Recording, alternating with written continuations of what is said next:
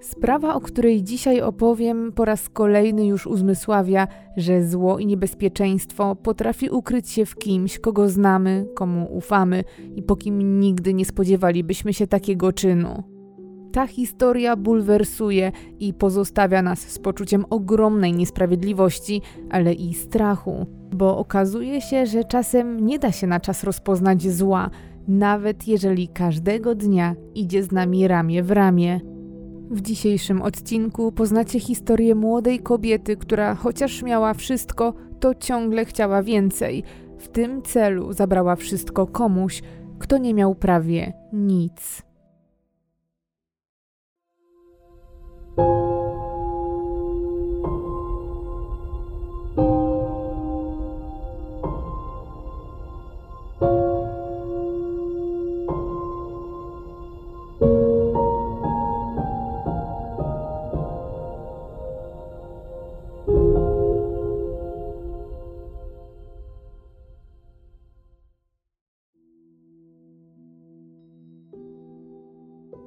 Jest rok 2002.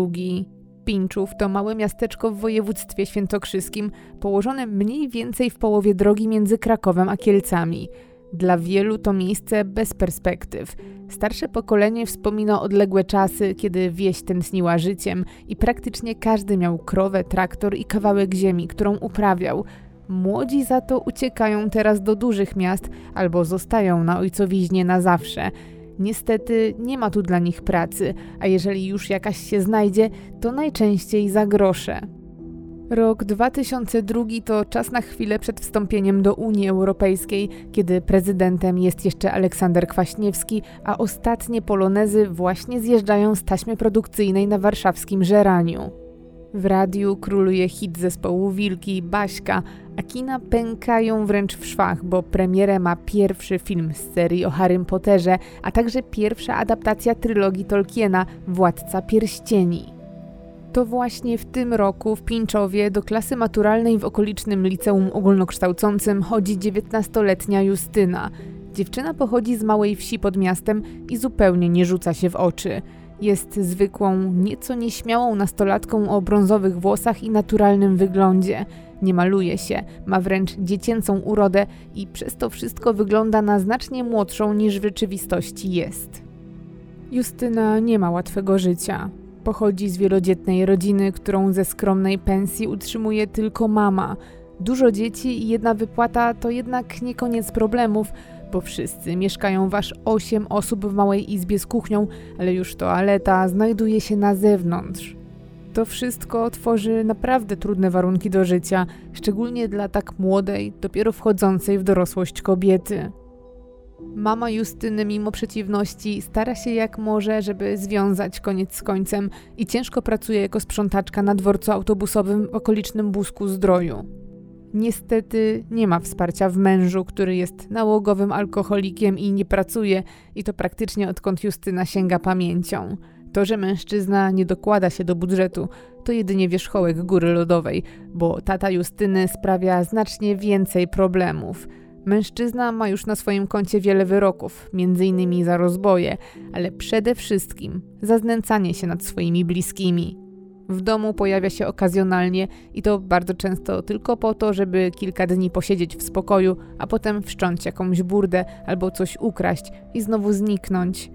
W związku z panującą w domu biedą i obecną tam przemocą, od wielu lat stałym gościem pod Pinczowem jest kurator sądowa, a okazjonalnie policyjny polones. Justyna z tego powodu bardzo wcześnie zmuszona jest wejść w dorosłe życie i jako najstarsza ze swojego sześcioosobowego rodzeństwa w pewnym sensie staje się głową rodziny. Dziewiętnastolatka dzieli więc swój czas po szkole między obowiązki domowe i naukę. Oprócz sprzątania, prania i gotowania, dziewczyna bardzo dużo czasu poświęca swoim braciom, których wręcz wychowuje i niejako przejmuje rolę zapracowanej mamy. Czuje, że jest odpowiedzialna za najbliższych i często z tego powodu boi się przyszłości. Boi się tego, że jej bracia również zostaną już na zawsze w tym miejscu bez żadnych perspektyw, bo dokładnie to widzi w swoim najbliższym otoczeniu. Jednak nie chce tego.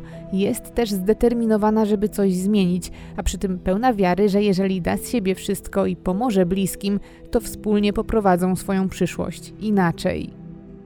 Justyna niewątpliwie ma ciężko w życiu i to nie tylko w domu, ale i w szkole. I bynajmniej nie chodzi tu o oceny, bo uczy się dobrze. Mimo tak wielu obowiązków, zawsze znajduje czas, żeby usiąść nad książkami i odpowiednio przygotować się na zajęcia. Problem leży gdzie indziej, a mianowicie z racji swojego ubogiego pochodzenia, dziewczyna nie do końca jest akceptowana przez większość swoich rówieśników i często jest obiektem ich drwin. Jej ubrania, chociaż zawsze czyste, są używane. Nie ma modnego plecaka, nie zna się na aktualnych trendach, nie ogląda popularnych programów telewizyjnych, bo zwyczajnie nie ma na to czasu ani warunków. Jest też kojarzona jako córka sprzątaczki, a jej ojciec nie ma najlepszej reputacji w okolicy, w której oczywiście każdy się zna. Z tego powodu Justyna ma bardzo niskie poczucie własnej wartości i nie jest skora do nawiązywania nowych znajomości. W rzeczywistości jej jedynym bliskim znajomym spoza kręgu rodzinnego jest jej chłopak, który jednak uczy się w szkole z internatem w Kielcach, przez co od pewnego czasu para widuje się jedynie sporadycznie. W planach mają jednak wzięcie ślubu i w przyszłości znalezienie własnego konta, bo Justyna jest stała w uczuciach i marzy o swojej rodzinie. Gdy nadchodzi czerwiec 2002 roku, w życiu Justyny pojawia się pierwsza od dawna wyczekiwana dobra zmiana. Nastolatka otrzymuje wyniki egzaminu maturalnego, który pisała miesiąc wcześniej. Gdy tylko chwyta dokument w swoje ręce, od razu jest cała w skowronkach. Teraz już wie, że jej starania nie poszły na marne. Z tymi wynikami udaje się dostać do wymarzonej szkoły, którą wybrała już dawno temu. Jako osoba wyjątkowo empatyczna i wyczulona na krzywdę innych i chętna do pomocy, planuje skończyć studium medyczne na kierunku fizjoterapii, a potem rozpocząć pracę w szpitalu dziecięcym lub innej placówce medycznej, gdzie będzie mogła pomagać najmłodszym w rekonwalescencji po chorobie czy wypadku. Właśnie w tym zawodzie chciałaby się spełniać i czuje, że to jest jej powołanie. Pozostaje więc złożyć odpowiednie dokumenty i czekać na przyjęcie, które z tymi wynikami jest bardziej niż pewne. Jest ciepły letni piątkowy poranek. Justyna wstaje jako pierwsza, ścieli łóżko i przygotowuje dla wszystkich śniadanie. Mimo, że ma już wakacje, tego dnia specjalnie budzi się wcześniej, bo chce jak najszybciej zakończyć swoje obowiązki domowe, żeby dostać się na dworzec autobusowy PKS. Dzisiaj wielki dzień. Justyna ma w planach zawieźć dokumenty aplikacyjne do oddalonych o 40 km Kielc, gdzie znajduje się sekretariat Akademii Świętokrzyskiej, pod którą podlega studium medyczne w Busku Zdroju. To właśnie tutaj nastolatka planuje rozpocząć naukę po wakacjach. Kiedy wszystko w domu jak zwykle dopięte jest na ostatni guzik, kieruje się na dworzec. Udaje jej się dotrzeć tu na czas i po krótkiej chwili oczekiwania na ławce na przystanek podjeżdża niebieski autosan.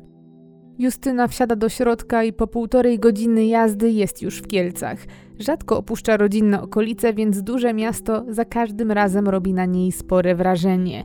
Dzisiaj emocji dodaje złożenie dokumentów aplikacyjnych. Dziewczyna zgodnie z wyznaczonym celem podąża zatłoczoną ulicą krakowską w stronę budynków akademii. W pewnym momencie postanawia przejść na drugą stronę tej ruchliwej dwupasmówki. Rozgląda się uważnie i wchodzi na pasy, widząc, że nadjeżdżające samochody zwalniają. Chwilę później słychać tylko pisk opon, głośny huk, a dalej następuje ciemność. Kolejnego dnia po wielogodzinnej serii operacji ratujących życie, w tym dwóch trepanacjach czaszki, młoda kobieta budzi się w kieleckim szpitalu. Jest zdezorientowana i obolała. Nie wie co się dzieje, ale szybko otrzymuje informację, że uległa poważnemu wypadkowi. Jak się okazuje, ledwo uszła z życiem, kiedy kierowca jadący lewym pasem ulicy Krakowskiej nie zachował czujności i nie zauważył, że inne auta ustępują pierwszeństwa pieszemu. Ważący kilka ton pojazd z dużą prędkością wjechał na pasy, przez które właśnie przechodziła Justyna. Dziewczyna jest wstrząśnięta tym, co się stało. Jest poturbowana i obawia się o to, czy uda jej się powrócić do zdrowia. Jest też podłamana tym, że z powodu tak licznych obrażeń będzie musiała tymczasowo zawiesić swoje plany związane z nauką w Busku Zdroju, a także dlatego, że nie będzie mogła teraz pomagać swojej mamie. Mija jednak kilka miesięcy, a Justyna walczy o powrót do zdrowia. Być może to ogromna determinacja sprawia, że jej rekonwalescencja przebiega wręcz ekspresowo. Nawet lekarze są zdumieni, jak szybko staje na nogi. Dziewczyna jeszcze w wakacje wychodzi ze szpitala i wraca do rodzinnej miejscowości, gdzie znowu oddaje się domowym obowiązkom, tym razem na pełen etat. Mimo tak wielu przeciwności i pomimo, że zdarzył się wypadek, optymistycznie patrzy w przyszłość i jest dobrej myśli. Powoli wraca do zdrowia i czuje się na tyle dobrze, że zaczyna coraz bardziej żałować tego, że wypadek pokrzyżował jej plany, przez co nigdy nie dotarła na uczelnię i nie złożyła tam dokumentów. Postanawia jednak i tym razem nie odpuszczać. Stawia wszystko na jedną kartę i pisze długi list do rektora Akademii Świętokrzyskiej, w którym ze szczegółami opisuje swoją obecną sytuację i tragiczny czerwcowy dzień. Deklaruje też pełną determinację, by skończyć kierunek i zacząć pracę w zawodzie. Zaznacza, że to jej marzenie. Justyna w liście pisze – przez cały czas mojej choroby pocieszałam się, że moje cierpienie związane z wypadkiem i dotychczasowe życie w strachu wynagrodzone zostanie tym, że dostanę się na studia, a w przyszłości, po ich ukończeniu, pomogę także rodzeństwu. Justyna nie musi długo czekać na odpowiedź i mimo, że proces rekrutacyjny skończył się już dawno temu, to rektor w drodze wyjątku, poruszony jej szczerym i smutnym listem, dopuszcza jej kandydaturę i zaprasza do odebrania indeksu taki oto sposób dziewczyna dosłownie rzutem na taśmę staje się słuchaczem medycznego studium zawodowego w Busku Zdroju i już za chwilę, w październiku, rozpocznie swoje pierwsze zajęcia. Justyna szaleje ze szczęścia. Jest teraz przekonana, że czeka ją już tylko to, co dobre, a swojej mamie obiecuje, że skończy studia i zaopiekuje się całą rodziną. Nadchodzi październik 2002 roku i początek roku akademickiego. Justyna ubiera się w strój galowy, żeby udać się do Buska Zdroju na rozpoczęcie roku i uroczyście odebrać indeks. Udaje się więc na przystanek PKS w swojej okolicy, skąd ma wyruszyć do Kielc. Kiedy dociera na miejsce, widzi, że na przystanku już ktoś siedzi, a kiedy podchodzi bliżej, dociera do niej, że twarz siedzącej tam dziewczyny wydaje jej się znajoma. Po sekundzie nadchodzi olśnienie. To Patrycja, jej rówieśniczka, z którą chodziła do liceum. Dziewczyny kojarzą się głównie z widzenia. Wiele razy mijały się na szkolnym korytarzu, ale nigdy nie miały wielu okazji na bliższe poznanie się.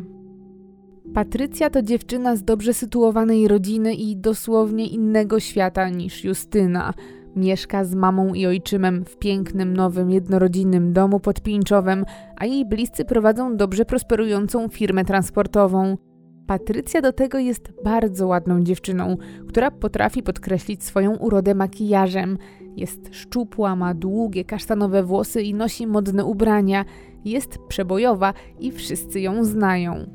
Od trzech lat ma też starszego chłopaka Maćka, w którym jest szalenie zakochana i to ze wzajemnością. Nosi nawet na palcu obrączkę, mimo że wcale nie jest mężatką, ale robi to na znak wierności i dlatego, żeby dać znać innym mężczyznom, że jest już zajęta i żeby nie próbowali jej podrywać, bo takich okazji nie brakuje. Mężczyźni często zwracają na nią uwagę i to nie tylko ze względu na wygląd, ale też dlatego, że Patrycja jest osobą otwartą, energiczną, która lubi się bawić i lubi przejmować kontrolę. Kiedy więc Justyna przemyka obok niej, rzucając tylko nieśmiałe cześć, Patrycja serdecznie się do niej uśmiecha i ochoczo odpowiada, dając tym do zrozumienia, że jest otwarta na kontakt. Między dziewczynami wywiązuje się rozmowa, która z początku jest nieco jednostronna, bo Justyna jest bardzo nieśmiała i wycofana. Wszystko zmienia się jednak w momencie, gdy obie orientują się, że nie tylko będą jechać do tego samego miasta, ale i na tę samą uczelnię – wszystko wskazuje na to, że wybrały dokładnie ten sam kierunek, a na dodatek przypisane zostały do jednej grupy. Od tamtego momentu w życiu Justyny zachodzą duże zmiany. Skryta i skromna dziewczyna pod wpływem energicznej i ekstrawertycznej Patrycji zaczyna powoli otwierać się na świat. Dziewczyny szybko stają się nierozłączne i spędzają wspólnie czas nie tylko na uczelni, ale i poza nią. Razem podróżują, zwiedzają miasto, spędzają w zasadzie każdą chwilę poza swoimi obowiązkami, czy to na przyjemnościach, czy na uczeniu się do kolokwiów. Czasem we wspólnych eskapadach lub dojazdach do Buzka towarzyszy im także chłopak Patrycji, Maciek, z którym Justyna także nawiązuje koleżeńską relację. Dziewczyna wreszcie odżywa towarzysko, a nowy rok akademicki przynosi nie tylko ciekawe wyzwania i nadzieję na lepszą przyszłość, ale i nową przyjaciółkę, jakiej nigdy do tej pory nie miała. Na dodatek przyjaciółkę z zupełnie innego świata, która pomimo różnic zwróciła na nią uwagę. Tak mijają miesiące, a Justyna z powodzeniem dzieli swoje życie pomiędzy opiekę nad domem i braćmi, szkołę i przyjaźń z Patrycją. Wszystko zaczyna powoli się układać w tym ciężkim do tej pory i skomplikowanym życiu. W taki sposób nadchodzi luty 2003 roku. Po 8 miesiącach od wypadku i 7 miesiącach śledztwa i papierkowych procedur, ubezpieczyciel sprawcy wypadku samochodowego w końcu wypłaca Justynie pieniądze za poniesioną krzywdę. Nie jest to wcale mała kwota, bo wynosi ona około 14 tysięcy złotych, co po uwzględnieniu inflacji dałoby dzisiaj około 22 tysiące. Dla Justyny i jej bliskich to ogromna kwota, jakiej nigdy nie widzieli do tej pory na oczy i która wręcz przeraża dziewczynę. Wielu młodych ludzi po tak dużym przelewie z pewnością wydałoby te pieniądze na imprezy, ciuchy i inne przyjemności, jednak nie Justyna. Dziewczyna nie chce roztrwonić odszkodowania, a z głową zaplanować, co z nim zrobić. Tak naprawdę boi się robić cokolwiek z tymi pieniędzmi, bo wie, że być może dysponuje tak dużą gotówką pierwszy, ale i ostatni raz w swoim życiu. Musi dokładnie przemyśleć, na co wyda każdą jedną złotówkę. Połowę przelewa więc od razu na lokatę długoterminową i tych pieniędzy nie ma zamiaru ruszać przez dłuższy czas. Drugą połowę natomiast przelewa na zwykłe konto bieżące, z którego korzysta jednak bardzo sporadycznie, dopiero wtedy, kiedy zmusza ją do tego sytuacja. Ma być to kwota na niespodziewane wydatki czy droższe potrzeby jej bliskich. Co istotne, w całej tej sytuacji ani przez chwilę nie myśli o sobie. Zastanawia się, jak zagospodarować całą kwotę tak, żeby przydała się nie jej, a całej jej rodzinie. Po pewnym czasie dziewczyna oswaja się z tym, że na jej koncie czekają niemałe pieniądze i przestaje się tego bać, a zaczyna być z tego powodu dumna. Pojawiają się też pierwsze plany, jak spożytkować ubezpieczenie. Justyna coraz częściej myśli o tym, żeby część kwoty przeznaczyć na kurs prawa jazdy dla siebie, bo umiejętność prowadzenia samochodu będzie dla niej bardzo ważna zawodowo, ale i przy okazji pomagania bliskim, którzy wszędzie muszą dojeżdżać z małej miejscowości. Resztę pieniędzy chce zostawić na potem, bo myśli, żeby wydać je na dobudówkę.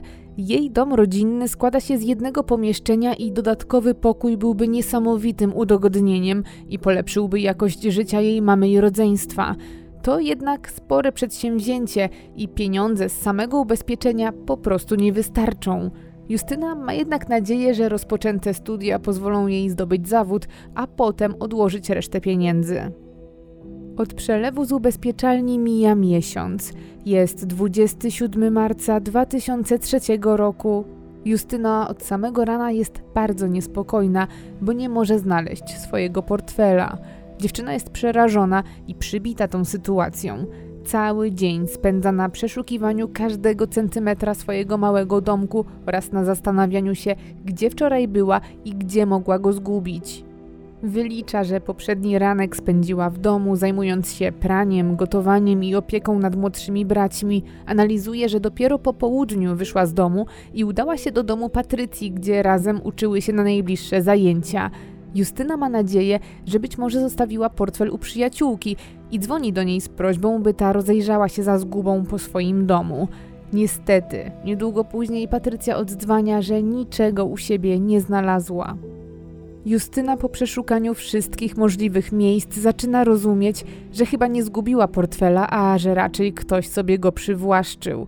Jest załamana i nie wie, co ma zrobić. Ze wszystkiego zwierza się więc swojemu bratu, który namawia ją, by ta natychmiast udała się na policję i zgłosiła kradzież. Ale Justyna na myśl o tak radykalnym działaniu płoszy się – Nie chce tego jeszcze robić. Ciągle ma poczucie, że może sama zawieruszyła gdzieś portfel i tylko jej się wydaje, że ktoś go zabrał. Ale mijają kolejne dni bezskutecznych poszukiwań i dopiero wtedy dziewczyna decyduje się na działanie. Jednak wcale nie idzie na policję, a kieruje się do swojego banku. Chce poinformować o zgubie, a przede wszystkim zastrzec kartę, która znajdowała się w portfelu. Kiedy razem z pracownikiem banku dopełniają formalności, przychodzi moment weryfikacji stanu konta. Wtedy dziewczyna doznaje szoku. Okazuje się, że z jej konta na bieżące wydatki zniknęło 5700 zł, ale nie w całości, a w formie mniejszych wypłat w bankomatach i płatności za zakupy w różnych sklepach, w tym odzieżowych. Okazuje się, że w taki sposób konto zostało prawie wyczyszczone do zera, bo pozostała tam już tylko nieznaczna suma pieniędzy. Ta wiadomość sprawia, że pod Justyną uginają się nogi. Nie spodziewała się, że można było tak łatwo pozbawić ją środków z karty. Była przekonana, że potrzebna jest chociażby znajomość PIN-u. Załamuje się. Dociera do niej, że zareagowała za późno, a odłożenie takiej kwoty, o ile w ogóle jest możliwe, zajmie jej wieki. Zapłakana Justyna podpisuje dyspozycję blokady prawie pustej już karty, a następnie kieruje się na policję, żeby zgłosić kradzież pieniędzy. Jest 16 kwietnia, to środa. Od ponad dwóch tygodni sprawa zaginionych pieniędzy ciągle jest niewyjaśniona i Justyna powoli zaczyna godzić się z tym, że połowa jej ubezpieczenia po prostu przepadła. Dzisiejszy dzień, mimo że jest to środek tygodnia, Justyna spędza w domu, a to dlatego, że zbliżają się święta wielkanocne i zajęcia na uczelni zostały odwołane. Dzień mija więc bardzo spokojnie, ale w pewnym momencie wszystko zaburza jeden telefon. Okazuje się, że do Justyny dzwoni zaaferowana Patrycja i informuje koleżankę, że na ostatnią chwilę zajęcia zostały jednak przywrócone. Justyna wpada w lekką panikę. Jest bardzo sumienną studentką i nie wyobraża sobie przegapić zajęć. W pośpiechu zaczyna zbierać się do wyjścia i umawia się z przyjaciółką na przystanku. Niedługo później dziewczyny spotykają się w Pinczowie i wspólnie wsiadają do autobusu, który zawiezie je do Buzka Zdroju. Mają nadzieję, że zdążą na zajęcia. Mija cała środa i nadchodzi kolejny dzień. To 17 kwietnia i jednocześnie Wielki Czwartek. W domu rodzinnym Justyny od rana panuje duże poruszenie. Pani Zofia, mama dziewczyny, budzi wszystkich w domu i roztrzęsionym tonem oznajmia, że idzie na policję, bo jej córka nie wróciła na noc do domu. Dziewczyna zobowiązała się wrócić najpóźniej o 23, ale jak się okazało, wcale nie pojawiła się w domu. Wieczorem wszyscy zasnęli i nikt nie zorientował się, że nie dotrzymała słowa. To jednak zupełnie do niej niepodobne, dlatego mama od razu wpada w panikę. Najstarszy z braci, Szymon, uspokaja ją jednak. Twierdzi, że dzisiaj zaczyna się przecież długi weekend, a wczoraj były ostatnie zajęcia na uczelni. Zapewne Justyna i Patrycja gdzieś zabalowały, ciesząc się przerwą od zajęć. Zapewnia swoją mamę, że jego siostra na pewno za moment wróci i żeby nie denerwowała się na zapas. Kobieta jednak nie słucha swojego syna, doskonale zna Justynę i wie, że nigdy w życiu nie zachowałaby się tak nieodpowiedzialnie. Całe życie wracała zawsze na czas i mama nie wierzy, że teraz miałoby się coś zmienić. Ogarnięta złym przeczuciem kobieta wychodzi więc z domu i kieruje się prosto na komendę. Funkcjonariusze od razu angażują się w sprawę i przyjmują zgłoszenie. Wszelkie procedury ruszają w ekspresowym tempie. Niedługo później na komendzie w Pinczowie zbierają się policjanci, jak i ochotnicy złożeni z lokalnych mieszkańców i znajomych rodziny. Wspólnymi siłami zaczynają organizować akcję poszukiwawczą. Jedni ruszają w teren, inni chwytają za telefony i dzwonią gdzie się da, pytając o zaginioną studentkę. W poszukiwania angażuje się też kurator sądowa, która od kilkunastu lat opiekuje się rodziną Justyny. Kobieta jest już zżyta z zaginioną jej bliskimi, dlatego bardzo chce pomóc. Wie, z kim przyjaźni się Justyna, dlatego od razu dzwoni do jej najbliższej przyjaciółki, Patrycji. Niestety, jak się okazuje, Patrycja nie wie, gdzie jest Justyna, ale szczegółowo relacjonuje ich ostatnie spotkanie. Opowiada, że widziały się dzień wcześniej, w środę, na przystanku w Pińczowie i że z niego razem udały się na zajęcia do Buzka – Kiedy jednak dojechały na miejsce, okazało się, że doszło do pomyłki i jednak wszystkie wykłady i ćwiczenia zostały odwołane. Dziewczyny jeszcze pod uczelnią rozstały się, bo Justyna oznajmiła, że ma inne plany. Powiedziała Patrycji, że idzie spotkać się jeszcze ze znajomymi mężczyznami z miasta i jak twierdzi przyjaciółka, był to ostatni raz, kiedy widziała zaginioną. Patrycja sugeruje też pani kurator, że może Justyna wracała do domu przez skrót przez las. Podkreśla, że wiele razy martwiła się o przyjaciółkę, że tamtędy chodzi i w trosce podarowała jej nawet gaz obezwładniający.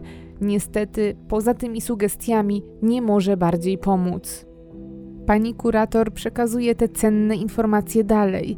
Część zaangażowanych udaje się więc do lasu, przez który prowadzi skrót i o którym wspominała Patrycja. Policjanci próbują też ustalić, z kim po rozstaniu pod uczelnią spotkała się Justyna. Prowadzone tego dnia poszukiwania dziewczyny trwają do późnych godzin wieczornych, ale mimo ogromnego zaangażowania nie przynoszą żadnego efektu. Pewnym jest, że Justyny nie ma u żadnego znajomego ani nikogo z rodziny. Nie udaje się też ustalić, gdzie poszła po rozstaniu z Patrycją. Dla rodziny Justyny właśnie zbliża się bezsenna i pełna lęku i niepewności noc. Nadchodzi kolejny dzień, to 18 kwietnia i Wielki Piątek. Około godziny 11 rano drogą wojewódzką nr 767 jedzie czerwony Polones Caro. Mieszkaniec Buska kieruje się w stronę Pińczowa, żeby załatwić ważne sprawy. Na wysokości Wełecza, w miejscu, gdzie kończą się pola, a zaczyna gęsty las, zauważa leżącą w trawie sylwetkę młodej osoby. Mężczyzna reaguje natychmiast. Obawia się, że ktoś zasłabł w drodze do miasta, dlatego też od razu zatrzymuje się i biegnie w stronę potrzebującego. Jednak widok, jaki zastaje, gdy zbliża się na kilka metrów, poraża go i wręcz paraliżuje. Odkrywa, że na ziemi, na plecach leży młoda dziewczyna. Jest w nienaturalnej pozycji i jedną ręką trzyma się za brzuch. Jej ubrania są ubrudzone błotem i runem leśnym. Jest zimna jak lód, a trawa i okoliczne rośliny są czerwone. Mężczyzna jest przerażony, biegnie do auta i wzywa pomoc. Pierwsze jednostki policji z Buska i Pińczowa pojawiają się na miejscu niemal natychmiast i od razu rozpoczynają oględziny miejsca odnalezienia dziewczyny. Niestety, równie szybko potwierdzają się najczarniejsze przypuszczenia wezwanych funkcjonariuszy. Młoda kobieta odnaleziona w lasku winiarskim to poszukiwana od wczoraj Justyna. Policjantów odpowiedzialnych za zbadanie miejsca zbrodni ściska w gardle. Okolice Buska to relatywnie spokojne rejony i jeszcze nigdy nie widzieli tak okrutnej zbrodni. Za chwilę któryś z policjantów będzie musiał wsiąść w radiowóz i pojechać pod Pińczów, żeby przekazać tragiczne informacje umierającej ze strachu rodzinie. W czasie, gdy rodzina Justyny konfrontowana jest z tragiczną prawdą, śledczy zastanawiają się, co się tu wydarzyło i kto w tak bezwzględny sposób potraktował studentkę. Do lasku koło Wełecza przybywa zespół policyjny, któremu towarzyszy przewodnik z psem tropiącym. Niestety, pomimo najszczerszych chęci, pies nie podejmuje żadnego tropu. Duży wpływ może mieć na to fakt, że w nocy z czwartku na piątek przez okolice przeszła gwałtowna burza, która zmyła większość śladów zapachowych. Mimo tych przeciwności, technikom pracującym pod okiem przybyłego na miejsce prokuratora udaje się zabezpieczyć ciało i wiele potencjalnych dowodów. Już na pierwszy rzut oka widać, że obrażenia powstały na skutek udziału osób trzecich. W pobliżu ciała leży też w połowie zużyty gaz pieprzowy, kilka niedopałków po papierosach i przemoczone kartki papieru. Na miejscu zabezpieczony zostaje także ślad buta w sporym rozmiarze. W celu dokładnego przebadania Justyna przewieziona zostaje do zakładu medycyny sądowej w Kielcach, gdzie jeszcze tego samego dnia odbywa się sekcja.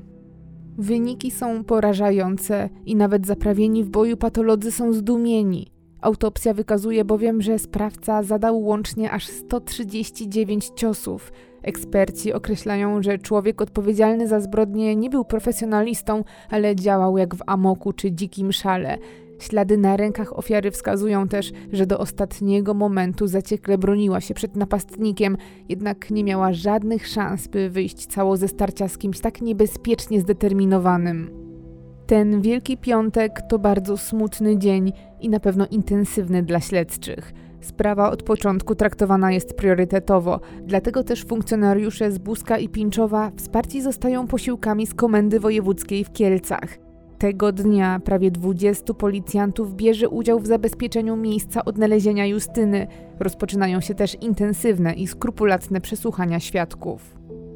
Policjanci rozmawiają przede wszystkim z osobami z najbliższego otoczenia ofiary. Próbują znaleźć motyw, dowiedzieć się, czy studentka nie miała przypadkiem jakichś wrogów czy poważnych problemów, ale zrozpaczona rodzina nie potrafi wskazać nikogo, kto mógłby chcieć skrzywdzić Justynę i potwierdza to wywiad środowiskowy. Śledczy szukają więc jakiegokolwiek punktu zaczepienia, ale bez skutku, bo okazuje się, że studentka nigdy nie sprawiała problemów, a jej najbliższe otoczenie to zaledwie garstka zaufanych osób. Policjanci próbują więc usilnie odtworzyć ostatnie dni Justyny. Kontaktują się nawet z pracownikami Instytutu Kształcenia Medycznego, w którym uczyła się ofiara. Tam proszą o kontakt do wszelkich znajomych ze studiów zamordowanej, bo być może ktoś wie coś więcej, a każdy trop jest teraz istotny. Ważne jest też ustalenie tego, kto i kiedy jako ostatni widział Justynę. Na chwilę obecną wiadomo, że jeszcze w środę wieczorem była to Patrycja. Śledczy wzywają więc Patrycję na przesłuchanie, ale nie dowiadują się niczego nowego. Dziewczyna ciągle powtarza to, co przekazała już pani prokurator, że z Justyną rozstały się w środę około 18 pod uczelnią w Busku i że później więcej już się nie widziały. Wspomina, że po rozdzieleniu się ona wróciła do domu, a Justyna miała jeszcze z kimś się spotkać. Patrycja opisuje też swój środowy wieczór, jak i kolejny dzień, który cały spędziła ze swoim chłopakiem, dlatego nie kontaktowała się z przyjaciółką i nawet nie wiedziała, że ta nie wróciła na noc do domu.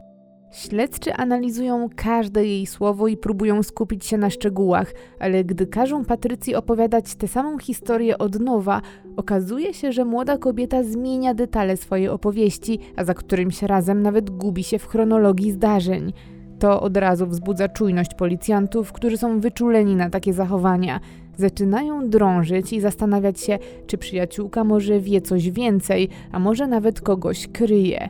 Nie mający żadnego innego tropu, decydują się na dość śmiały krok. Zatrzymują przyjaciółkę ofiary w celach wyjaśnień. Tą noc Patrycja spędzi więc w celi aresztu.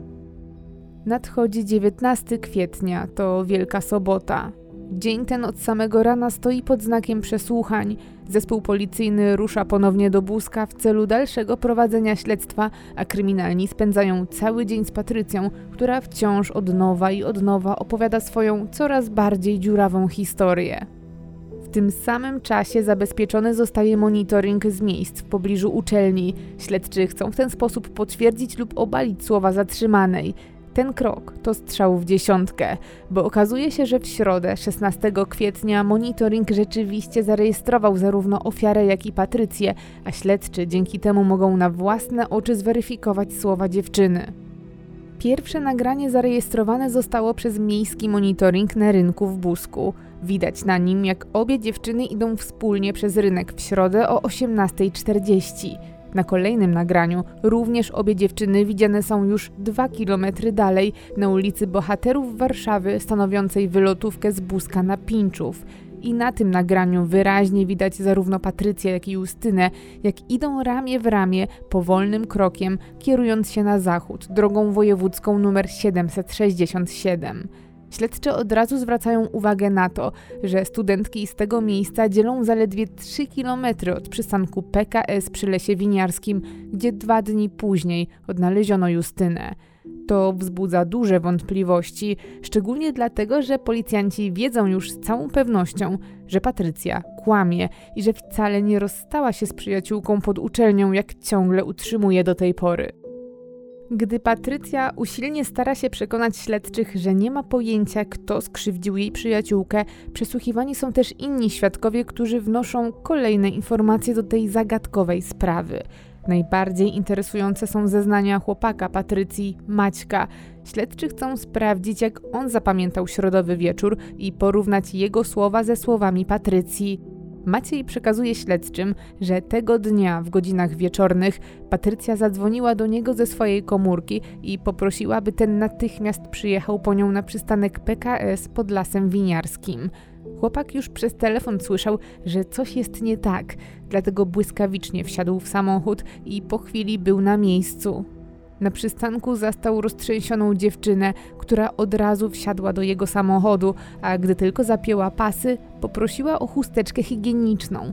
W tym momencie Maciek zorientował się, że z nosa jego dziewczyny leciała krew. Był tym bardzo zaskoczony, podobnie zresztą jak i jej stanem, i od razu zapytał, co się wydarzyło.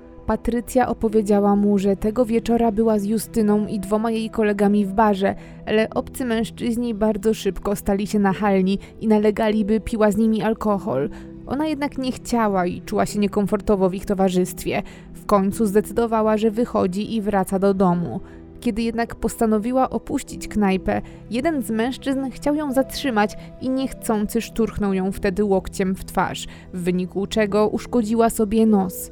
Mimo wszystko opuściła bar i zostawiła przyjaciółkę samą z nieznajomymi. Jak twierdzi Maciek, przyjął te tłumaczenia do wiadomości i wspólnie już z Patrycją udali się do Pińczowa, gdzie w łazience jednej z restauracji dziewczyna umyła się i uspokoiła. Następnie pojechali do jej domu, gdzie zostali już na noc. W swoich zeznaniach chłopak wspomina też kolejny dzień, który jego zdaniem był zupełnie normalny, poza tym, że do domu Patrycji przyjechał Szymon, brat Justyny. Szymon już wtedy szukał swojej siostry i chciał podpytać jej najlepszą przyjaciółkę, czy nie wie, gdzie jest.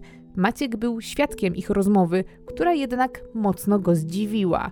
Okazało się, że Patrycja okłamała brata ofiary, że w środę widziała się z Justyną tylko na chwilę pod szkołą, a gdy okazało się, że jednak nie ma zajęć, dziewczyny rozstały się. Ani słowa nie wspomniała Szymonowi o żadnym barze i dwóch mężczyznach, a Maciek szybko zorientował się, że jemu przedstawiła inną wersję wydarzeń.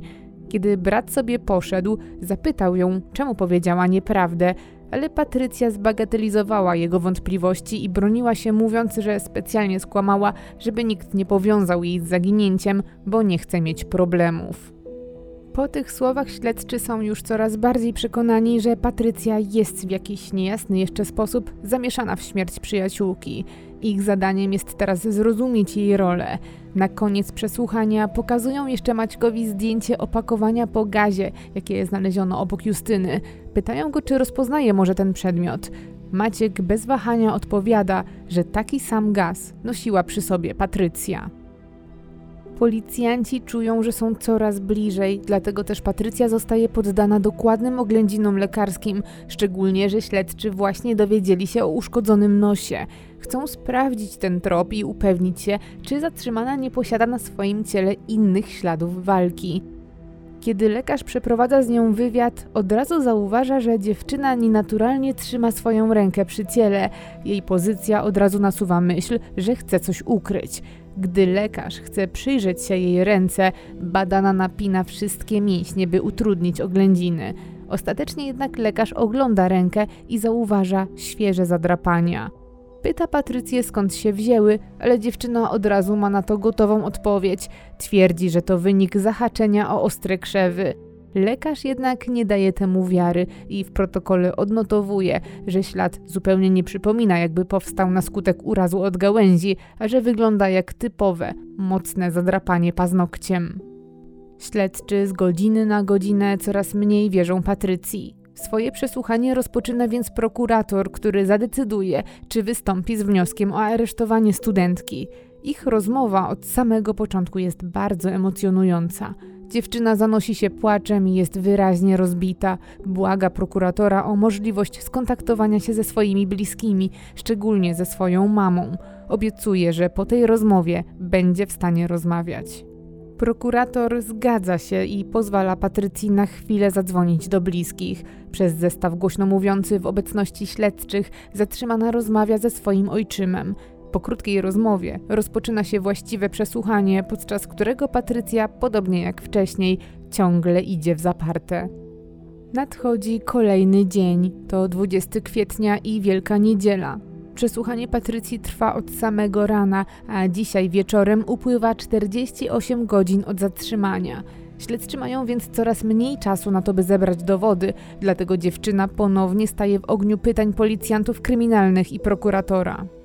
W międzyczasie poszukiwane są kolejne dowody, a także przeszukiwane jest miejsce zamieszkania Patrycji. Wtedy też śledczy odkrywają świeżo wyprane ubrania, które zgodnie z nagraniem z monitoringu zatrzymana miała na sobie w dniu zaginięcia Justyny. Technicy zabierają je do badań, podobnie jak buty i plecak, które również widoczne są na wideo i na których gołym okiem widać brunatne plamy. Na szczegółowe wyniki, czym dokładnie są, trzeba będzie jednak trochę poczekać. Gdy zbliża się wieczór, Patrycja ciągle próbuje ukryć prawdę. Być może liczy, że zaraz upłynie 48 godzin od zatrzymania i zostanie wypuszczona. Prokurator informuje jednak dziewczynę, że dzisiejszą noc także spędzi w areszcie, ponieważ w świetle zebranych dowodów i jej niejasnych i niespójnych tłumaczeń zawnioskował o zastosowanie środka zapobiegawczego w postaci tymczasowego aresztu na kolejne trzy miesiące. Ta informacja najprawdopodobniej łamie ducha dziewczyny, bo jeszcze tego samego dnia, w niedzielę, Patrycja przyznaje się do zamordowania swojej przyjaciółki ze studiów. Chociaż wszystko wskazywało właśnie na taki scenariusz, każdy miał nadzieję na nieco inne rozwiązanie. Z jednej strony śledczy oddychają więc z ulgą, że osoba odpowiedzialna za tą okrutną zbrodnię jest już za kratami, z drugiej jednak strony pojawia się smutek i żal, że ofiara zginęła z rąk swojej najlepszej przyjaciółki. W głowach wszystkich rodzi się teraz jedno pytanie: dlaczego?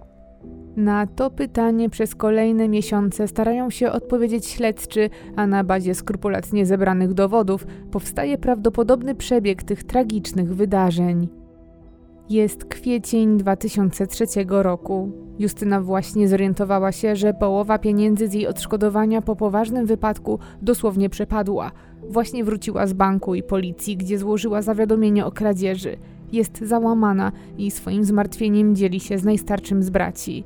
Razem próbują wymyślić, co dalej. Zastanawiają się też wspólnie, kto mógłby zrobić coś takiego, szczególnie, że wiele wskazuje na to, że złodziej musi znajdować się w kręgu ich zaufanych osób. Taki wniosek nasuwa się sam, bo ten, kto użył karty, znał do niej PIN.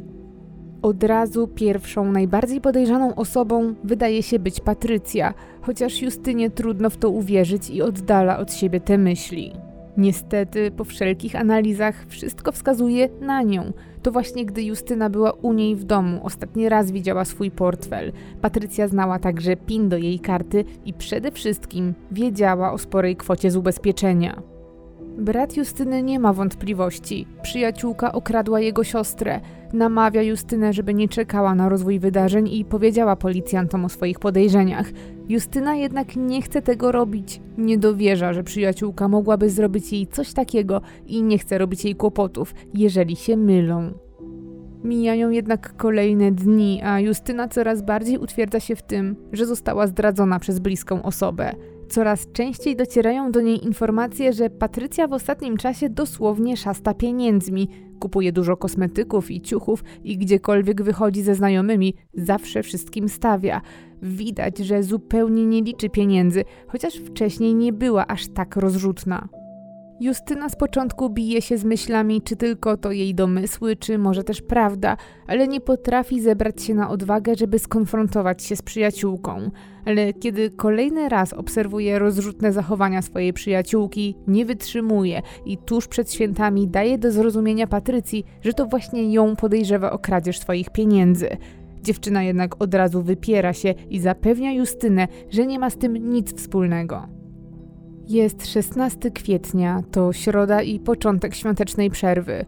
Dzisiejsze zajęcia na uczelni są odwołane, ale Patrycja szuka pretekstu, żeby spotkać się z Justyną, która oskarżyła ją o kradzież i z którą nieco ochłodziły się relacje. Wymyśla więc sposób na to, żeby się zobaczyć i kłamie, że dzisiejsze zajęcia jednak się odbywają. Wie doskonale, że Justyna jest ufna i przede wszystkim obowiązkowa i nie pozwoli sobie na nieobecność. Pomimo więc zgrzytów, jakie ostatnio miały miejsce między nimi, będzie to dobry powód do spotkania. Zgodnie z założeniem Patrycji, Justyna wpada w panikę, gdy dowiaduje się, że zajęcia jednak się odbędą. Dziewczyna szybko pojawia się na przystanku i studentki już razem jadą do Buzka. Gdy wspólnie docierają na uczelnię, okazuje się, że zajęć wcale nie ma i że Justyna gnała do Buzka na marne. Patrycja, odpowiedzialna za to zamieszanie, próbuje rozładować atmosferę i proponuje, że skoro już są w mieście, to może pójdą na piwo. Uległa Justyna po chwili wahania daje się namówić i dziewczyny kierują się na rynek do jednego z pubów. Tam Patrycja znowu jest nietypowo rozrzutna i stawia przyjaciółce, co ponownie zasiewa wątpliwości w głowie okradzionej Justyny. Atmosfera zamiast się rozluźnić, robi się coraz bardziej gęsta i kolejna butelka piwa nie będzie w stanie uratować tych nastrojów. Justyna chce wracać do domu. Patrycja jednak ciągle nalega, żeby może poszły jeszcze do innego miejsca, ale jej przyjaciółka ma na dzisiaj dość. Jest rozbita, smutna, a przede wszystkim bezradna.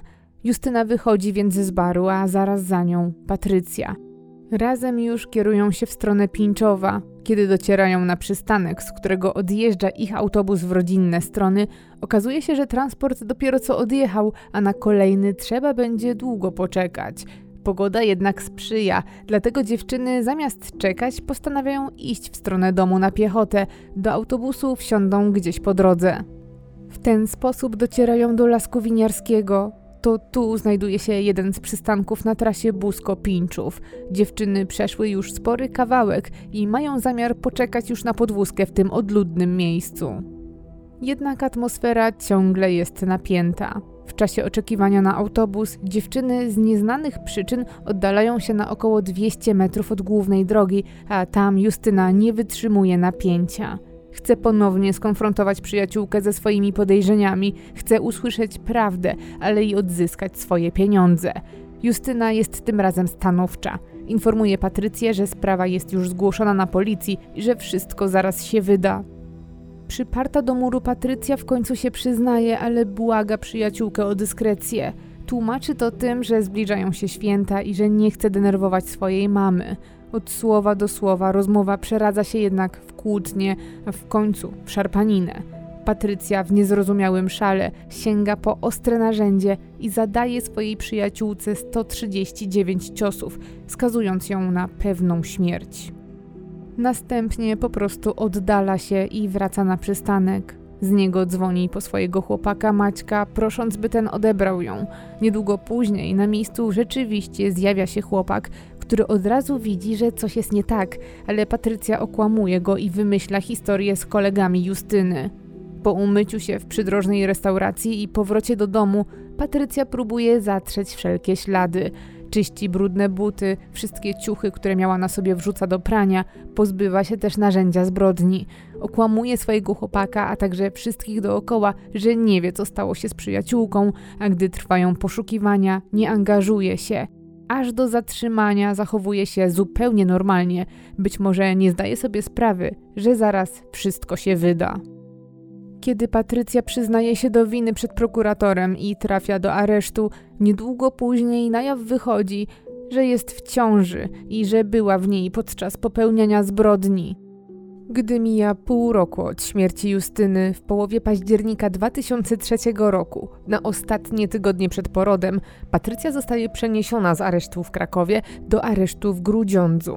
Dzieje się tak, bo właśnie tam znajduje się jedyny taki w kraju oddział ginekologiczno-położniczy dla skazanych i czekających na proces kobiet. Ze względu na dodatkowe problemy zdrowotne Patrycji, do Grudziądza przetransportowana zostaje samolotem, a całe przedsięwzięcie kosztuje w 2003 roku 10 tysięcy złotych. Pod koniec 2003 roku, będąc ciągle w areszcie, na świat przychodzi syn Patrycji i Macieja. Niedługo później chłopczyk przekazany zostaje pod opiekę ojca i dziadków. Od porodu mija pół roku i nadchodzi 13 maja 2004 roku. Właśnie dzisiaj w Kieleckim Sądzie Okręgowym rusza proces w sprawie zabójstwa Justyny. Przed salą sądową stoi tłum fotoreporterów i dziennikarzy, bo informacje o tej zbrodni obiegły już cały kraj. Na miejscu są też oczywiście bliscy ofiary i oskarżonej, a dzisiaj przed sądem swoje wyjaśnienia składa Patrycja, towarzyszy jej aż trzech obrońców.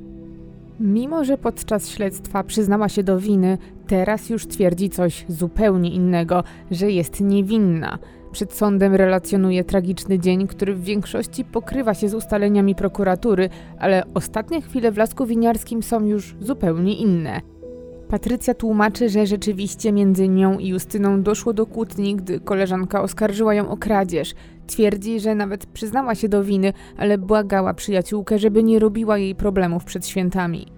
Justyna jednak nie chciała odpuścić, w efekcie czego między przyjaciółkami doszło do szarpaniny, ale jak podkreśla Patrycja, ona tylko raz uderzyła Justynę, ale na tyle mocno, że ta przewróciła się. Nie robiła jej większej krzywdy, tylko poszła na przystanek. Zarzeka się, że gdy opuszczała ścieżkę przy lesie, jej koleżanka na pewno była cała i zdrowa. Oskarżona sugeruje wręcz przed sądem, że za śmierć Justyny na pewno odpowiedzialny jest ktoś inny, kto również musiał być wtedy na miejscu. Sąd jest jednak zdziwiony taką nagłą zmianą. Chce wyjaśnień, dlaczego więc, skoro jest niewinna, wcześniej przyznała się do winy. Patrycja teraz tłumaczy, że jej przyznanie się w trakcie śledztwa było wynikiem podstępu przesłuchującego ją prokuratora. Twierdzi, że ten za przyznanie się do winy obiecał jej rozmowę telefoniczną z bliskimi. Dziewczyna opowiada, że była tak bardzo wykończona psychicznie, że gotowa była powiedzieć wszystko, byleby usłyszeć głos najbliższych, szczególnie swojej mamy, z którą jest mocno związana i która w tamtym czasie borykała się z problemami zdrowotnymi. Patrycja mówi stanowczo, że zarówno przyznanie się do winy, jak i podpisanie protokołu z przesłuchania, którego, jak twierdzi, nawet nie przeczytała, było wynikiem jej fatalnej kondycji psychicznej i ogromnego stresu i zmęczenia na temat motywu, jakim miała być kradzież pieniędzy i faktu, że jako bliska koleżanka wiedziała o znacznej sumie pieniędzy, jaką Justyna miała na swoim koncie, odpowiada krótko, że o tych pieniądzach wiedzieli wszyscy, nie tylko ona. Dwa tygodnie później, na początku czerwca, ma miejsce kolejna rozprawa. Zeznania składają dzisiaj bliscy ofiary i oskarżonej. To bardzo emocjonujący dzień, bo nerwy puszczają wszystkim, szczególnie mamie Justyny, która nie może pogodzić się ze stratą córki. Kiedy zostaje dopuszczona do głosu jako świadek, nie potrafi powstrzymać łez, ale i złości. Wykrzykuje do Patrycji, jak mogła zrobić to jej dziecku i odebrać jej jedyną córkę. Oskarżona patrzy jednak na ten ogromny ból z kamienną twarzą. Nie okazuje żadnych emocji, ani smutku, ani skruchy, ani nawet wstydu. Nie okazuje też emocji, kiedy zeznania niedługo później składa jej własna mama i gdy nagle robi się blada i jest bliska omdlenia. Patrycja, mimo tak dramatycznych scen, ciągle jest niewzruszona. Także teraz, na samym początku procesu, do sądu wpływa wniosek od Macieja, chłopaka Patrycji. Mężczyzna prosi o zwolnienie go z roli świadka, jako że jest osobą najbliższą oskarżonej i chociaż ich związek nie został do tej pory sformalizowany i nie są małżeństwem, to łączy ich wspólne dziecko, które przyszło na świat ponad pół roku temu w areszcie. Ten krok wzbudza niemałe poruszenie, ponieważ w tej sprawie to właśnie Maciej uznawany jest za kluczowego świadka. To on był z Patrycją tuż po zbrodni. Mało tego, zgodnie z jego słowami, chwilę po jej popełnieniu znajdował się zaledwie kilkaset metrów od ciała. Jego ewentualny związek ze sprawą i wiedza, jaką posiada, wciąż są niejasne. Odnośnie tego, czy Maciej zostanie zwolniony z roli świadka, sąd podejmie decyzję niebawem. Tymczasem nadchodzą wakacje i dalszy ciąg tego emocjonującego procesu. Przed sądem stawiają się kolejni świadkowie, w tym kurator, która sprawowała opiekę nad rodziną Justyny od 17 lat, a także pracownica Instytutu Kształcenia Medycznego w Busku. Obie kobiety mają bardzo dobre zdanie o Justynie i obie miały kontakt z Patrycją tuż po popełnieniu zbrodni. Pracownica uczelni kontaktowała się na prośbę policji m.in. z Patrycją już po odnalezieniu ciała mając lakoniczne informacje jedynie na temat tego, że Justyna prawdopodobnie została pozbawiona życia, pytała Patrycję, czy wie coś więcej o sprawie. Nie dowiedziała się jednak od dziewczyny niczego konkretnego, ale to, co ją uderzyło, to fakt, że Patrycja w rozmowie telefonicznej zupełnie nie sprawiała wrażenia zaskoczonej śmiercią Justyny. Była oschła i nie okazywała emocji, co od razu zdziwiło pracownicę uczelni. Brak jakichkolwiek reakcji zastanawiał więc od początku i widoczny jest także teraz, podczas trwania procesu. Miesiąc później, we wrześniu 2004 roku, zeznają koleżanki ze studiów. Potwierdzają to, że Patrycja z Justyną naprawdę się przyjaźniły i to właśnie razem spędzały wspólnie czas. Jedna z dziewczyn zeznaje też, że rzeczywiście w czasie poprzedzającym sądny dzień Patrycja była wyjątkowo rozrzutna i kupowała liczne ubrania i kosmetyki.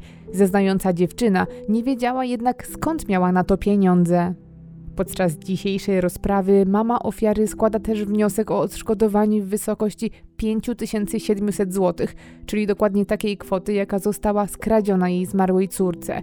Wnosi też o zadośćuczynienie za śmierć, ale bez wskazania konkretnej sumy. W uzasadnieniu zrozpaczona kobieta zaznacza, że została teraz sama z piątką dzieci i straciła najstarszą i jedyną córkę, która w sposób nieoceniony pomagała jej w opiece nad dziećmi. Do tego znacząco dokładała się do budżetu rodzinnego, bo na przykład przekazywała mamie całą swoją rentę.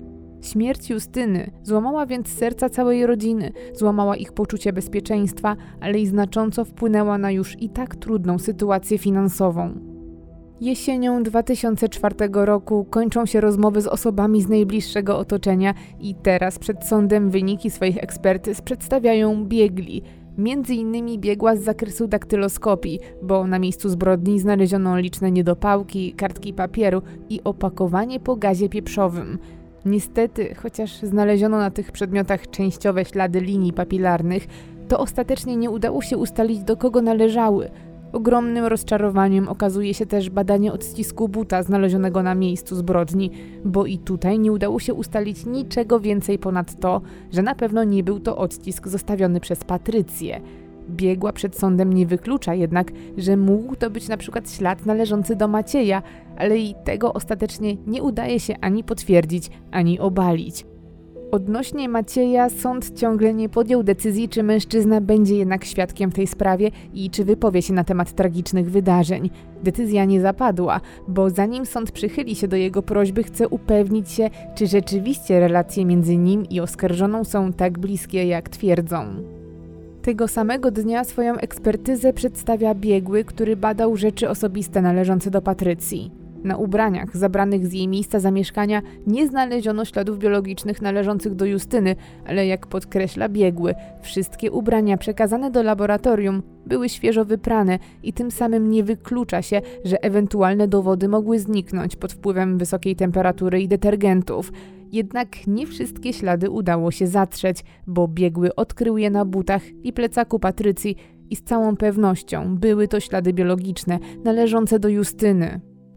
Na kolejnej rozprawie stawia się biegły, który badał to, czy wobec Justyny użyto gazu.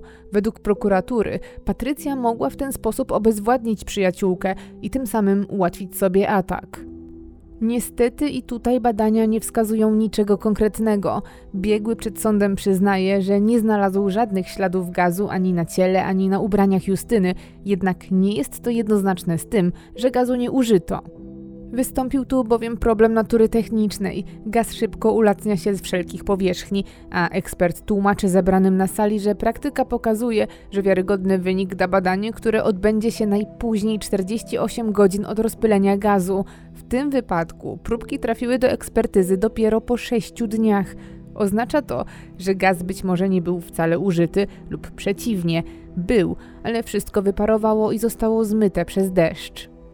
W kolejnych dniach zeznaje lekarz, który wykonywał sekcję, a szczegółowy opis i liczba obrażeń jest wręcz szokująca. Jak podkreśla biegły, świadczy o niezwykłej determinacji i zaciętości sprawcy. Także dzisiaj odtworzone zostaje nagranie z miejsca zbrodni, które dosadnie uzupełnia opinię lekarza. Aż ciężko uwierzyć, że czegoś takiego mogła dopuścić się ta siedząca na ławie oskarżonych młoda i niepozorna kobieta. Nadchodzi grudzień 2004 roku, a proces ciągle trwa. Teraz zeznają bardzo ważni świadkowie, szczególnie w odniesieniu do linii obrony Patrycji. Przed sądem staje prokurator, któremu dziewczyna przyznała się do winy i która teraz zarzuca mu, że był to układ, a nie szczere wyznanie.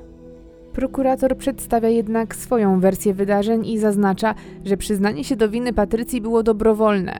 Mężczyzna potwierdza, że rzeczywiście Patrycja zadzwoniła tamtego dnia do bliskich, ale przed ich rozmową, co nie mogło mieć wpływu na jej decyzję o przyznaniu się do winy.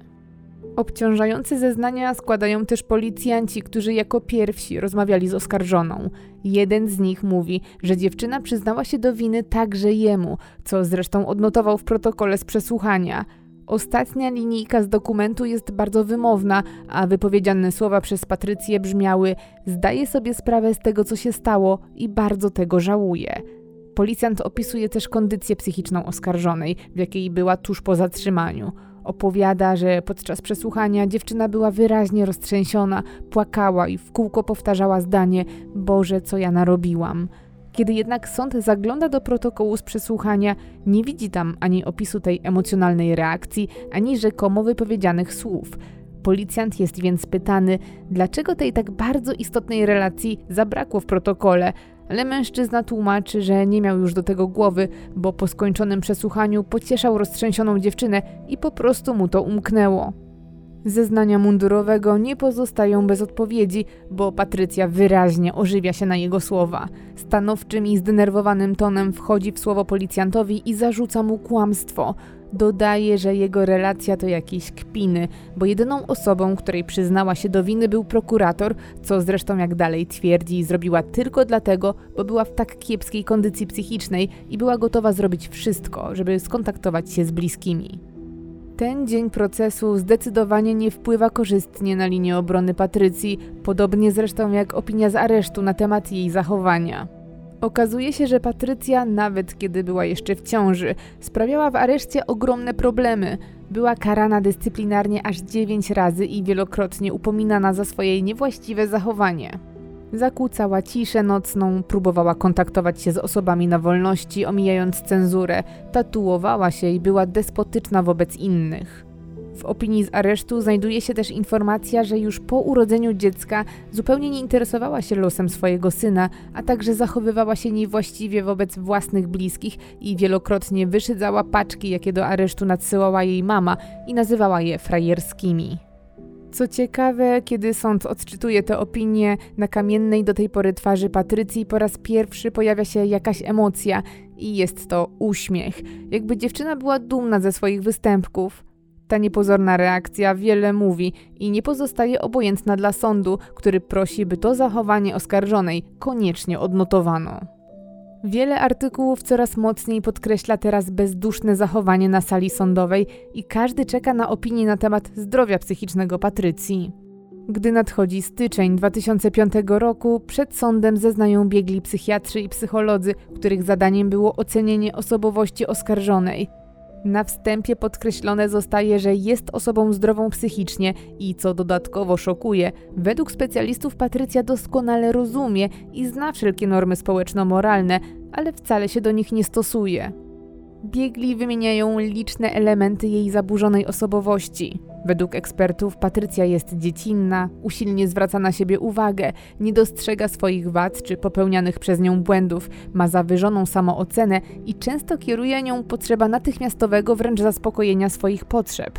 W konsekwencji popycha ją to w stronę impulsywnych, a nawet agresywnych zachowań. Sąd dopytuje biegłych, czy ich zdaniem, z pakietem takich cech, oskarżona mogłaby przyznać się do czegoś, czego nie zrobiła, tylko dlatego, by skontaktować się z bliskimi. Biegli jednogłośnie oceniają, że jest to bardzo mało prawdopodobne. Mija miesiąc, nadchodzi luty 2005 roku, a na sali sądowej ma miejsce nieoczekiwany zwrot, bo wezwany zostaje Maciej, chłopak Patrycji i jednocześnie ojciec jej dziecka. Do tej pory nie zeznawał ze względu na bliską relację z oskarżoną. Sąd jednak ma co do tego wątpliwości i chce to wyjaśnić. Podczas dzisiejszej rozprawy odczytany zostaje fragment listu, jaki z aresztu Patrycja wysłała do swojej babci w grudniu, niedługo po narodzinach syna. Żali się w nim na Macieja. Wymienia, że od kiedy sąd przychylił się do jego prośby o to, by nie był świadkiem, wyraźnie się od niej oddalił, a potem w areszcie odwiedził ją tylko raz, a przez wiele kolejnych miesięcy nadesłał zaledwie sześć listów. Sąd konfrontuje partnera oskarżonej z tymi słowami i chce dowiedzieć się, skąd ten brak zaangażowania. Maciej ma jednak gotowe odpowiedzi na te nieco niewygodne pytania. Twierdzi, że odwiedził Patrycję tylko raz, bo potem nawet nie starał się już o widzenia. Był przekonany, że i tak nie otrzyma na niezgody. Ale ten argument chyba go gubi, bo sąd nie ukrywa swojego zdziwienia i zaznacza, że nigdy nikomu nie utrudniano kontaktów z oskarżoną i nie rozumie źródła takiego podejścia. Maciej na poczekaniu dodaje więc, że był pochłonięty opieką nad malutkim dzieckiem i po prostu nie miał czasu przez ciągłe kursowanie między domem a pracą. Deklaruje jednak, że wciąż kocha Patrycję, a nawet idzie o krok dalej i podkreśla, że chce, żeby została jego żoną. I tu młody mężczyzna zostaje zaskoczony przez sąd, bo w związku ze swoimi deklaracjami pytany jest, dlaczego skoro chce, by Patrycja została jego żoną, jeszcze tego nie zrealizował. Szczególnie, że pobyt w areszcie wcale nie przeszkadza w zawarciu związku małżeńskiego. I w tym przypadku odpowiada bardzo krótko, że nie chce brać ślubu w taki sposób. Po dzisiejszej wymianie zdań nikt nie ma już złudzeń. Wątpliwości zostały zasiane, a teraz w rękach sądu leży odpowiedzieć na pytanie, czy para zakochanych rzeczywiście jest zakochana. Nadchodzi marzec 2005 roku. To właśnie dzisiaj sąd ma zdecydować, czy wierzy w bliską relację Patrycji i Macieja, jednak na samym początku dzieje się coś nieoczekiwanego. Okazuje się bowiem, że między rozprawami Maciej złożył w sądzie rodzinnym wniosek o to, by zawiesić Patrycji władzę rodzicielską nad ich synem, co niewątpliwie kłóci się z deklaracjami sprzed zaledwie trzech tygodni. Jak się okazuje, te wieści są zaskoczeniem nie tylko dla prowadzących sprawę, ale i dla samej Patrycji, która ze smutkiem przyznaje, że jest zdruzgotana tą wiadomością, a o wszystkim dowiedziała się nie od swojego partnera, a z suchego zawiadomienia. Miesiąc później, w maju 2005 roku, sąd wzywa Macieja na świadka i tym samym nie daje wiary w jego bliską relację z oskarżoną. Mężczyzna mimo obowiązku nie jest jednak pomocny, a wręcz zachowuje się arogancko. Przy każdym pytaniu zasłania się niepamięcią, odpowiada lakonicznie i najczęściej oschle odsyła do protokołów z przesłuchań. Nierzadko odpowiada też ironicznie i w ogóle nie wygląda, jakby traktował swoją rolę poważnie. Przed sądem przytoczone zostają jego słowa z jednego z przesłuchań, gdzie zwierzał się, że coraz bardziej przekonuje się do tego, że jego dziewczyna zrobiła krzywdę Justynie. Dzisiaj nie ma innego wyjścia, jak potwierdzić, że takie słowa padły z jego ust. Jest koniec czerwca 2005 roku, a proces w tej głośnej sprawie dobiega końca i czas na mowy końcowe.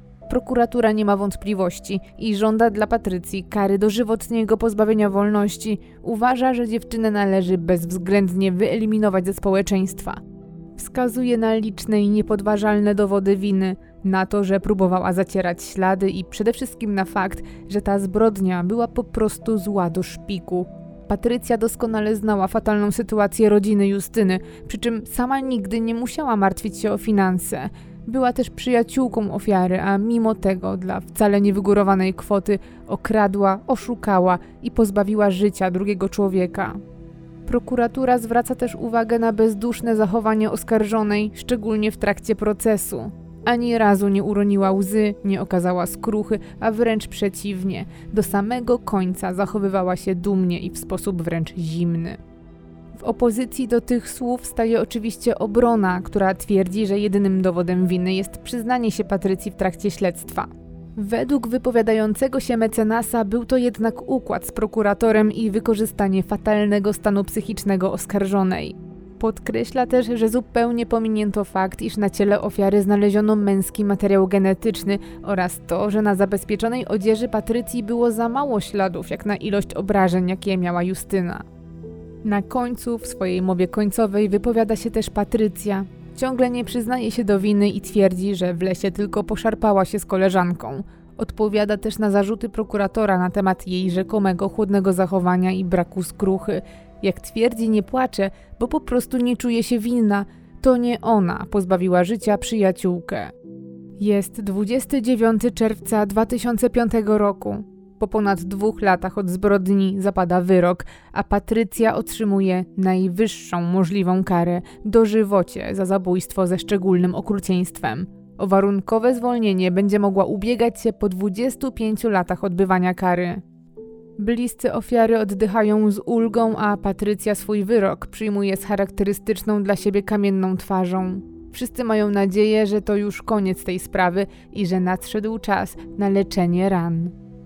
Mija rok i nadchodzi 28 czerwca 2006 roku. To dzisiaj w krakowskim sądzie apelacyjnym zapada prawomocny już wyrok, który rozczarowuje bliskich ofiary. Jak się okazuje, Patrycja wcale nie spędzi całego życia za kratami, bo sąd apelacyjny łagodzi kary i zmniejsza ją do 25 lat pozbawienia wolności. Chociaż sąd drugiej instancji nie ma wątpliwości ani co do winy, ani co do tego, że była to okrutna zbrodnia, to uważa, że należy uznać jako okoliczność łagodzącą fakt, że dziewczyna nigdy wcześniej nie była karana. Sąd apelacyjny po konsultacji z biegłym nie zgadza się też z tym, że dla Patrycji nie ma już szans na powrót do społeczeństwa. Uważa, że jak najbardziej jest to możliwe. Ostatnim powodem złagodzenia kary jest to, że nie istnieją niepodważalne dowody świadczące o tym, że zbrodnia była zaplanowana, a wręcz nie da się wykluczyć tego, że Patrycja działała w ogromnych emocjach z zamiarem nagłym. Zanim zmniejszono karę, sprawdzono też wątpliwości co do obecności męskiego materiału genetycznego na ciele ofiary.